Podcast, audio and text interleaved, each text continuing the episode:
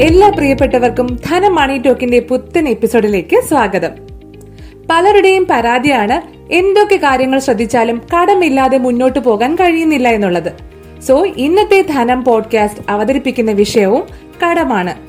കടത്തിൽ നിന്നും കര കയറാനുള്ള ചില ടിപ്സ് അല്ലെങ്കിൽ കടം കയ്യിലൊതുങ്ങാനുള്ള ചില കിടിലൻ ടിപ്സുമായിട്ടാണ് ഇന്നത്തെ പോഡ്കാസ്റ്റ് എത്തിയിരിക്കുന്നത്.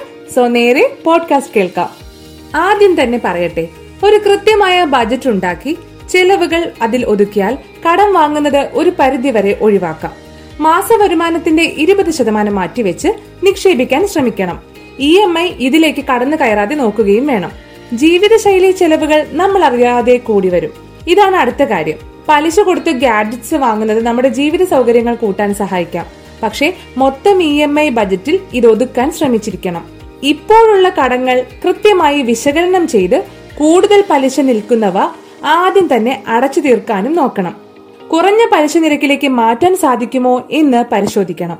അര ശതമാനം കുറയ്ക്കാൻ സാധിച്ചാൽ പോലും അത് നമുക്ക് ഗുണം ചെയ്തേക്കാം. അടുത്തത് വരുമാനം തരാത്ത സ്വത്തുക്കൾ ഉണ്ടെങ്കിൽ അവ വിറ്റഴിച്ച് കടം തീർക്കാൻ ശ്രമിക്കണം എന്നതാണ്.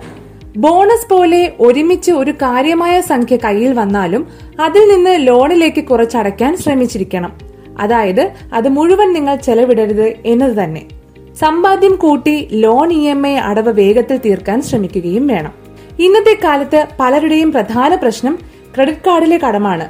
അതിനെക്കുറിച്ച് ഇനി വിശദമായി കേൾക്കാം. ക്രെഡിറ്റ് കാർഡ് കെണിയാകാതിരിക്കാൻ ഇനി പറയുന്ന കാര്യങ്ങൾ തീർച്ചയായും നമ്മൾ ശ്രദ്ധിച്ചിരിക്കണം. ആവശ്യമായ ചെലവുകൾക്ക് ക്രെഡിറ്റ് കാർഡ് വഴി ഇടപാട് നടത്തിയാൽ സൗജന്യമായി കുറഞ്ഞത് ഒരു മാസത്തെ അവധി ലഭിച്ചേക്കാം. പക്ഷേ ഇപ്പോൾ പണം കൊടുക്കേണ്ട എന്നതുകൊണ്ട് മാത്രം അധിക ചെലവ് നടത്താനുള്ള പ്രവണതയുണ്ടെങ്കിൽ ഡെബിറ്റ് കാർഡ് അല്ലെങ്കിൽ യു പി ഐ ഉപയോഗിക്കുന്നത് തന്നെയാണ് ബുദ്ധി. ഇത് നമ്മൾ സ്വയം വിലയിരുത്തേണ്ട ഒരു വിഷയമാണ്.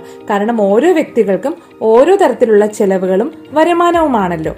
അതിനാൽ നിങ്ങൾ നിങ്ങളുടെ വരുമാനവും നിങ്ങളുടെ ചെലവുകളും നിങ്ങൾ ക്രെഡിറ്റ് കാർഡിലൂടെ ചെലവഴിക്കുന്ന തുകയുമെല്ലാം കൃത്യമായി അനലൈസ് ചെയ്യുക അഥവാ ഓരോ മാസവും നിങ്ങൾ കൃത്യമായി പരിശോധിക്കുക.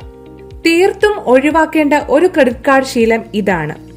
കഴിഞ്ഞ മാസത്തെ ചെലവുകൾ അടയ്ക്കാൻ സമയമാകുമ്പോൾ മിനിമം തുക മാത്രം അടച്ച് നീട്ടിക്കൊണ്ടു പോകുന്നതാണ് ഇത്. ഇത് വലിയൊരു സാമ്പത്തിക അബദ്ധം തന്നെയാണ് കേട്ടോ. കാരണം ഒരു മാസത്തേക്ക് ഫ്രീ ആയി തരുന്ന കടം പെട്ടെന്ന് ഷൈലോക്ക് സ്റ്റൈലിൽ പലിശയിലേക്ക് കുതിക്കും. ഇത് നമ്മൾ ചിലപ്പോൾ അറിയാതെ പോയേക്കാം. കുറച്ചു നാളുകൾക്കുള്ളിൽ നമ്മൾ അറിയാതെ അതൊരു വലിയ കടക്കെണി തന്നെ ആവാൻ സാധ്യതയുണ്ട്. ഡയമണ്ട് നെക്ലേസ് സിനിമയിൽ കണ്ടതുപോലെയുള്ള നായകന്മാർ ധാരാളമുണ്ട്.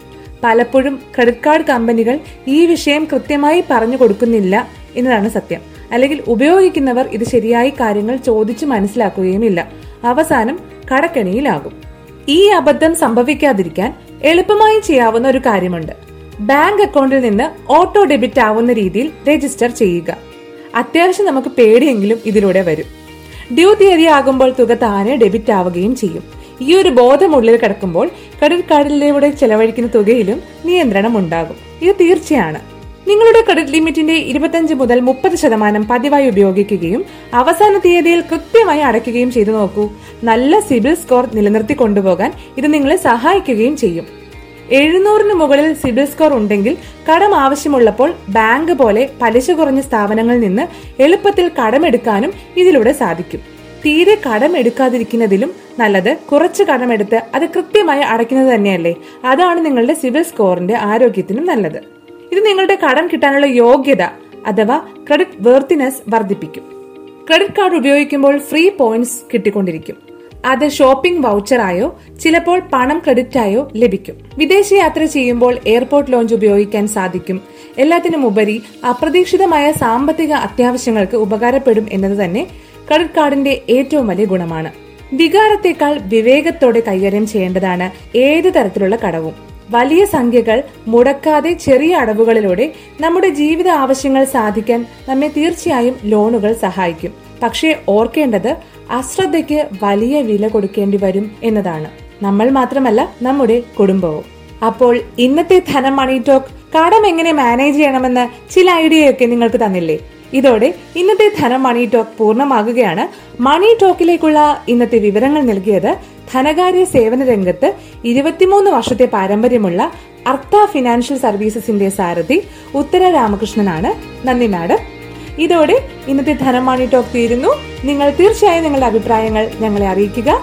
ഷെയർ ചെയ്യാനും മറക്കരുത്. This is Rakhi Parvathy signing off നന്ദി.